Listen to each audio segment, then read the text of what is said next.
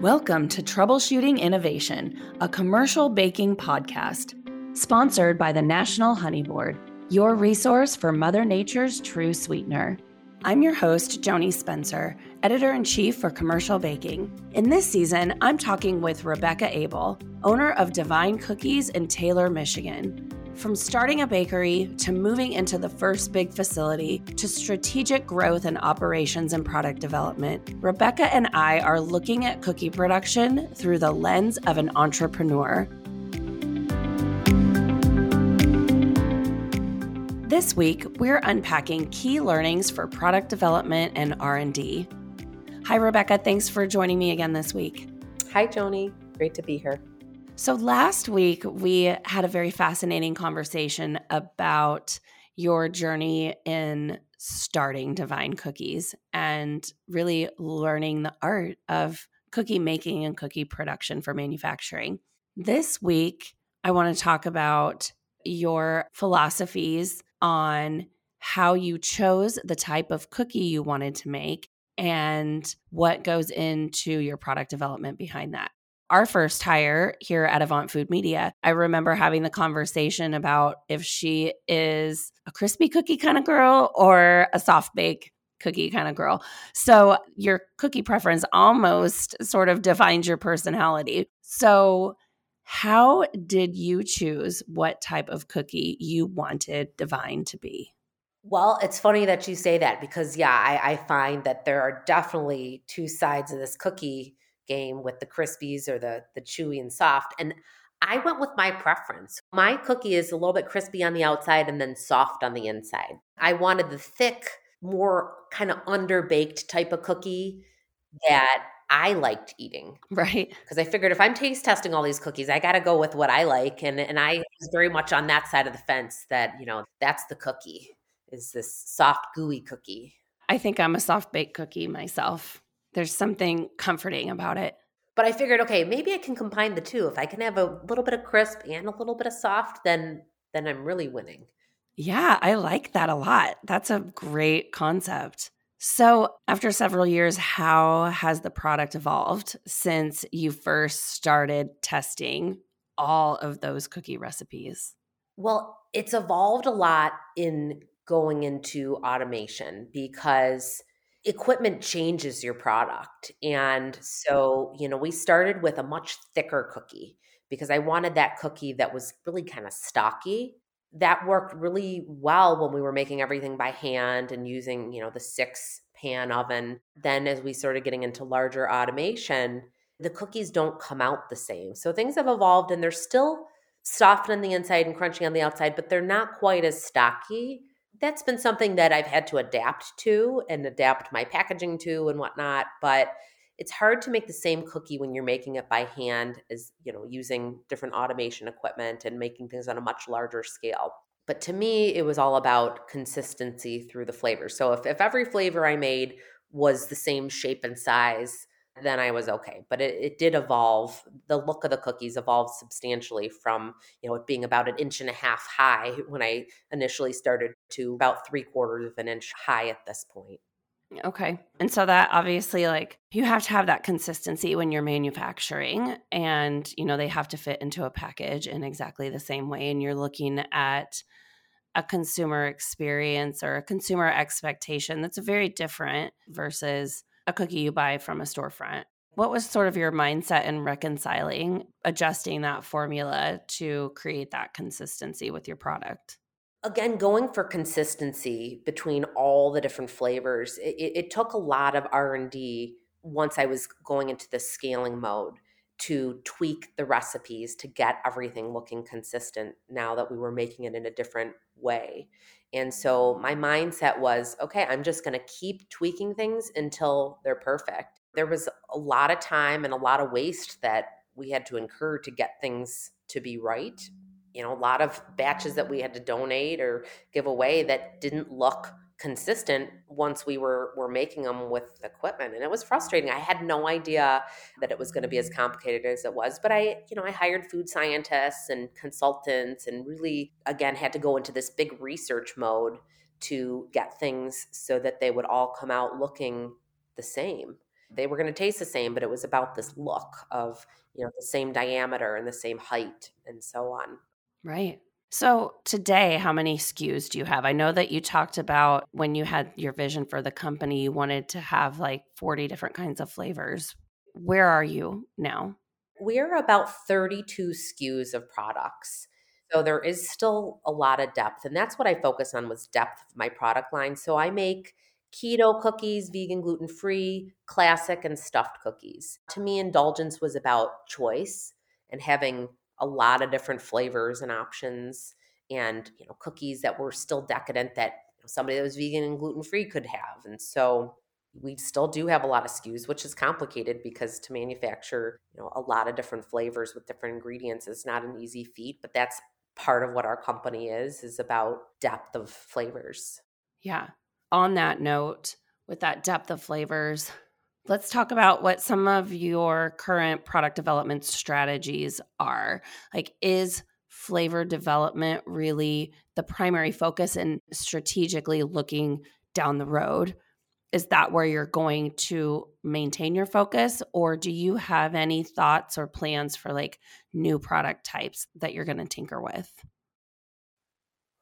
Right now it's it's on flavors. So i i look at every ingredient i can get my hands on so i go to you know various trade shows and really focus on the ingredient side in my role so i do all the r&d and all the flavor creation and so i want to find amazing compound companies or extracts or different inclusions and then you know look at flavor trends in the market and that that's my focus on what's going to make a great cookie is a complex flavor profile and textures and um, right now i'm not looking at increasing and you know getting into new products. I want to stay cookie but you know down the line it's something that once we've really perfected and have our our cookie systems ago and you know are in a much bigger space then maybe i'd consider getting into some other categories of of desserts but i figure keeping it simple let me stick with cookies and make the very best cookies that we can make and innovate some new flavors and then you know down the line maybe we'll add on to it but it, it's cookies is enough yeah I mean, there's a lot you can do with cookies. And I'm actually sitting here thinking about when it comes to flavor development, is it better to enhance a current flavor and make it better and increase the quality of a flavor that you have? Or is it better to figure out what the next big flavor is going to be? I do a little bit of both, but I try to focus on small improvements of our core products. So I'll look at, okay, how can we put a little more filling in this cookie? Or how can we make it have a little bit more complex of a flavor profile? But it, it's not simple because we have to purchase a lot of packaging for something and keep all of our product on label. So, you know, you can't necessarily change the ingredients, but it's like, okay, maybe you change slight quantities and things. And so it's it's not necessarily something easy to do, but it is my focus to have small improvements, constant small improvements is my focus on, you know, the cookies and kind of in life. Uh, but it is fun. It, it's very fun to come up with new product ideas, but you know, and I, I like to go onto that creative side and brainstorm things. And the way I do it is I take classic flavors of things. So, like for instance, you know, turtle cheesecake or something like there that I might go out to a restaurant and have a turtle cheesecake. And I'm constantly thinking, gosh, I'm going to make a turtle cheesecake cookie that's really fun and exciting. And I do do that. I, I try to come up with a couple new flavors a year, but really remind myself about like, how can I make what we have even better? So, you're a young brand and a relatively small company. Do you think that that helps you in your product development or does that hinder you? Because one of the benefits of being small is that you are nimble and you can sort of fire off those new ideas and try new things really quickly. But does it make it hard though, being young and small? No, I think I think it makes it easier because we don't have a lot of red tape to make changes in our products. So I've worked with some different consultants that are amazed at how quickly we can pivot on something because they're used to working with the bigger companies that it might take six months to roll out something or to roll out any kind of small change. And for me it's a decision that i'm making relatively independently about you know and that i do all the r&d and product development. If i've decided okay you know we're we're going to make a change in this cookie it's me figuring out the change and then getting with my graphic designer and printing new film and the change is done and letting distributors know and whatnot but it's it's still pretty easy now I view it getting harder as we get bigger and bringing in more higher level management employees. It, it's it's not going to be quite so easy. So that's why I you know I'm really trying to get things dialed in still now before we go on our next massive growth spurt. I was Rebecca. I was just going to say enjoy it while you can. yeah, yeah. Uh, there is something nice about being limber and and small. Yes, for sure. That is the joy of being a small operation that you can just fire off those ideas and just run on the adrenaline of ideation. Definitely. So, let's take that a step further and look at how R&D and product development fit into your business plan. What is the strategy for growth in terms of your product development? So, I am looking to keep things again simple on product development. I'm looking to stay within cookies and innovate a couple new flavors a year. I want to have our core lineup of flavors, which we have. And I always start and initially overcomplicate things and think, oh, let's roll out a new flavor every month. But as you're you're doing large scale production, it, it's not so easy. And you've got a certain amount of film that you have to buy and so at this point, you know, we have a core lineup of flavors and then we have two quarterly offerings that right now I'm finalizing for 2023 what those quarterly offerings are going to be. That's my realm is I'm the R&D and I'm the person sourcing the ingredients and looking at new vendors for cool and unique inclusions or toppings or or whatever we're going to put into the cookie. And so you know, our strategy is to innovate, but to keep things simple um, so that it's actually sustainable and we can keep our focus narrow so that we can come up with something really good. Do you get requests from customers on the branded side, of course, not for the contract manufacturing, but do you get requests from your customers for different types of flavors or things that their consumers are looking for?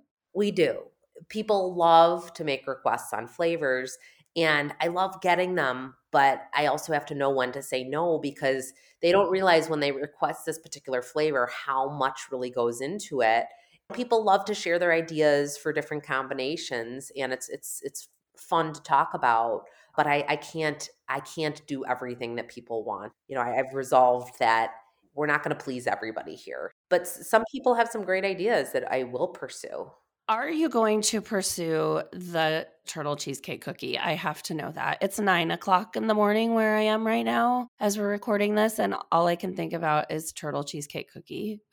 You know, I, I love turtle cheesecake, and I do think we're going to pursue it, but it's not, uh, it didn't make our lineup for next year. Okay. So, yeah, it, it you know, I couldn't fit it. I was trying to pick flavors that would resonate with the quarter, you know. So I've got my winter, spring, summer, fall, and yeah, I think that that would be a good fall cookie, but I had two that I just liked better than that flavor for the fall. So I'm sticking with my pumpkin cheesecake and my caramel apple pie for the fall next year.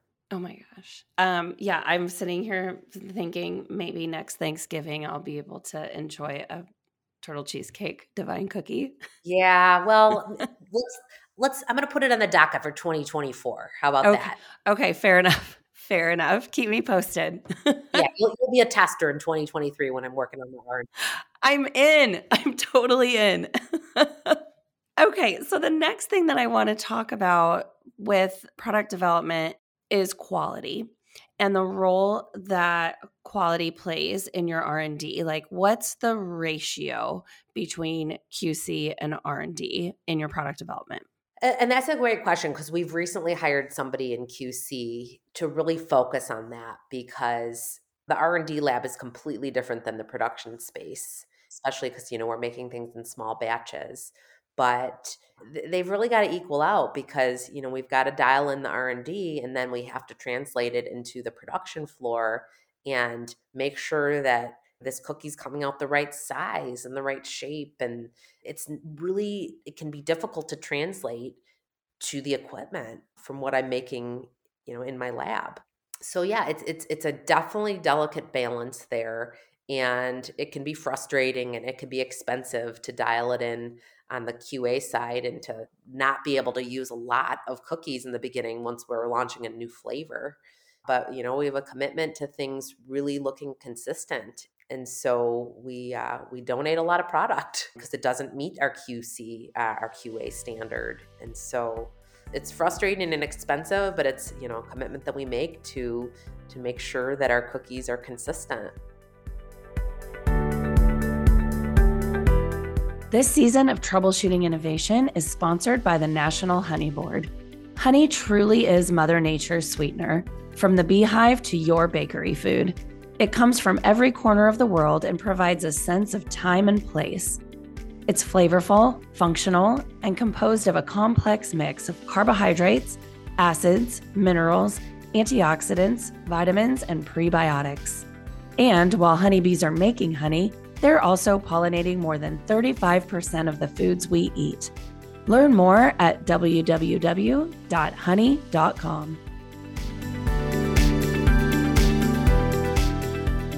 So, how do you think having someone dedicated to QC on your staff is going to help sort of streamline that and maybe figure things out in the development stage before the testing stage is that something that this person can sort of bring to the team so that you're not doing as much trial and error? Yes and she's new in the role so that is my goal is that you know she can assist to help transition from the lab to the production floor in a little bit more meaningful way because i don't want it to be as frustrating as it is um, right now to make that transition and have to go through four or five big batches to really dial things in. Right. So what is her background and again, we'll get into this in a couple of weeks when we talk about like people development versus product development. But is that her background, or is this something that she's hired to focus on this and she's going to be learning it as she goes? Yeah, so she is somebody that's learning it as she goes. She's a baker, but she hasn't worked in the production world. And again, it's a little bit different when you're in a retail bakery than when you are in a manufacturing facility. But, you know, being small, you can't always a lot a lot of my employees i've had to hire and train and learn with them versus finding like industry veterans um, just you know still being kind of a startup it'd be great to hire somebody with 10 years of experience but it's not necessarily affordable to do so right i get that. consulting with experts. I have a call next week with a, a, food scientist to narrow down some issues that we're having. But, you know, her and I will do that call together so that we can put those learnings in place so that next time we don't have to make the five batches to dial things on, on, on the equipment. But yeah, the goal is to have her really able to help me transition these products a little bit better so that the QC is not as wasteful for the first right. you know, several batches of something new. And that's probably what the downside to being able to be that nimble and try new things. It comes with a bit of waste when you have to do that trial and error.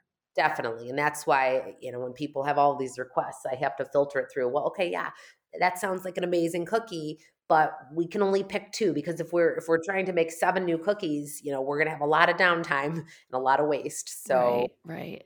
Do you rely on your ingredient suppliers at all in that R&D process and trying to identify like bringing quality into it? Definitely. Yeah, I've consulted with some really great chefs that are resources of some of my suppliers and they've been really helpful and had great ideas and yeah, I mean, I'll take any advice that I can get, but especially if it's coming from a really well known pastry chef. And one of my suppliers in specific has access to some really great people in the baking world that I've been able to pick their brains and get advice on how to get a crumble a little bit more textured and so on. That's awesome. Okay, here's a question. You probably don't remember that we talked about this, but one of the first conversations I had with you that I I remember thinking, wow, this lady is is something special. We talked about you mentioned that you sort of take an engineering approach to your product development. Do you remember telling me that? Yeah, I do. So, how does that work? And what are the benefits to thinking like an engineer when you're developing a cookie? Well, I need to have something that I can systematize. So, to me, engineering is about like systems. And so, I I have to be very selective on even when I'm R&Ding a cookie of like what can be systematized because you know, for instance, let's say, you know, I had an idea to put a Reese's peanut butter cup in the middle of a cookie or whatnot. Well, that can't be systematized with with the type of automation we have. So I have to filter everything through, you know, will this work in automation? Yes, it can be a great idea and I love that flavor, but a, you know, is it something that can be on a shelf? Is it something that can work on my machines? And so I start by filtering everything through that and have to design my products so that they work for you know I, I don't want to say mass manufacturing but yeah that you know i'm looking to make hundreds of thousands of each flavor and and so we have to make it so that it, it will work with the tools that we have. So if my turtle cheesecake cookie isn't coming until thanksgiving of 2024 do you look at like an 18 month lead time on your product development um, no, I, I look at usually a six month lead time, but I like to come up with the ideas. You know, I have a schedule. So for next year, you know, I'm working on my cookies that will launch in the um, winter time and finalizing ingredients and a process and doing some test bakes on on what those are. But yeah, I I don't want to have to. Yes, the idea is is 18 months out of what's coming in 2024, but the the R&D and the trials are it's about a 6 month time and then, you know, I have to dial in where we're going to source these ingredients from and get my film ready and all of that. So, yeah, I'm not patient enough to wait 18 months from um, concept to um, implementation. Okay. And um, when you talked about like sourcing the ingredients, what comes first usually? The capabilities of your current ingredient supplier or the idea or concept for the new product? Do you come up with the product and then figure out what ingredient supplier is going to source it or do you look at what your current resources are and say how can we r&d within that space especially now that supply chain is such an issue yeah, well, I tend to come up with the flavor first and then figure out where I'm going to source the ingredients from. Sometimes, though, you know, I'll be at a show and I'll see an ingredient and I'll design something around it. Because again, I'm looking for innovation, I'm looking for cool products. And so sometimes seeing something might trigger an idea for a product. And, and, yeah, my current suppliers have some great resources, but I'm looking for unique mixes or unique ingredients out there. So it's a, it's a little bit of both. I have great suppliers that I can find most of what I need from. So I utilize them as much as possible. But it is it is really fun finding a total new supplier and something that they're making that drives a flavor in itself. Yeah, yeah.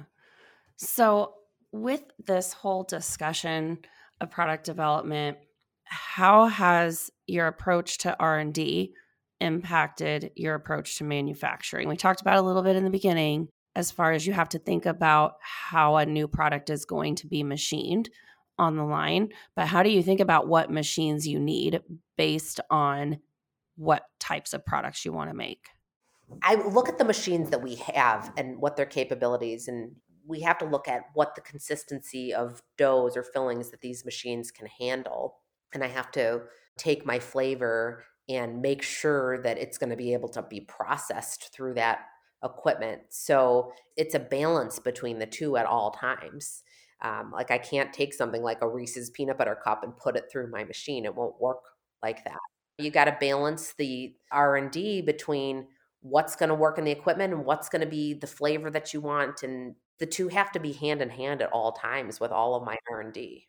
So, have you ever like had conversations that sounded something like, "I would love to make X." type of cookie or X variety or flavor of this cookie, but I'm not going to be investing in that type of equipment in order to make that happen anytime soon. It, absolutely. Yeah, I do I do have to say no and let them know why it's not something that I can make because people have all sorts of requests for something that they might want. But if I don't have a plan to buy the type of equipment that can make that, I'll tell them right away that, you know, that sounds amazing, but we don't have the right equipment to do that. And that's not something that we're looking to purchase in the near future. So, yeah, I, I try to keep it real honest and simple that here's our capabilities and here are things we can do and here are things that we can't do. But on the flip side, and we kind of talked about how R&D and product development fit into your business plan. Do you have your eye on any sorts of equipment that will change your R&D and product development capabilities in the future? Definitely down the line there are a few machines that I'd really love that could change some of our flavors and some of our toppings, but they're they're at least a year down the line. Yeah, but it, would be great to have a whole lineup of of different things that we could be using to give ourselves variety. But we're just we're not there yet. You know, we have a decent bit of automation, but there, there's always a list of five new things that we'd love and you know that we're going to look at as money allows right okay rebecca those are all of my questions for this week thanks for making me so hungry at nine o'clock in the morning. Well, yeah, it's it's hard to work in the cookie world. It, you know, it's, talking about desserts. I I have a rule at my house that like Christmas Day is the only day where it's okay to eat cookies for breakfast, but I want to have a cookie for breakfast right now. Oh yeah, it, it's it's tough working in a cookie factory. I'll tell you that. There's there's a lot of cookie breakfasts in my world. I don't know how you do it. Okay, so next week we are going to look at really the machines and the manufacturing and talk about that journey from a storefront into manufacturing and, and where you are now because you just recently made a big step into a new facility. And so you're sort of the new kid on the industrial block. So we're going to talk about that next week. And I'm very interested to hear your perspective in stepping into some new equipment, a new facility, and and how that's changing your business for you.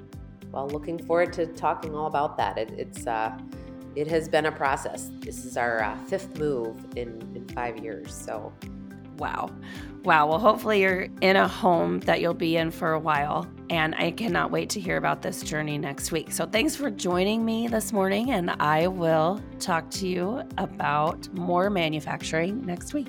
Sounds great. Thanks so much, Joanie.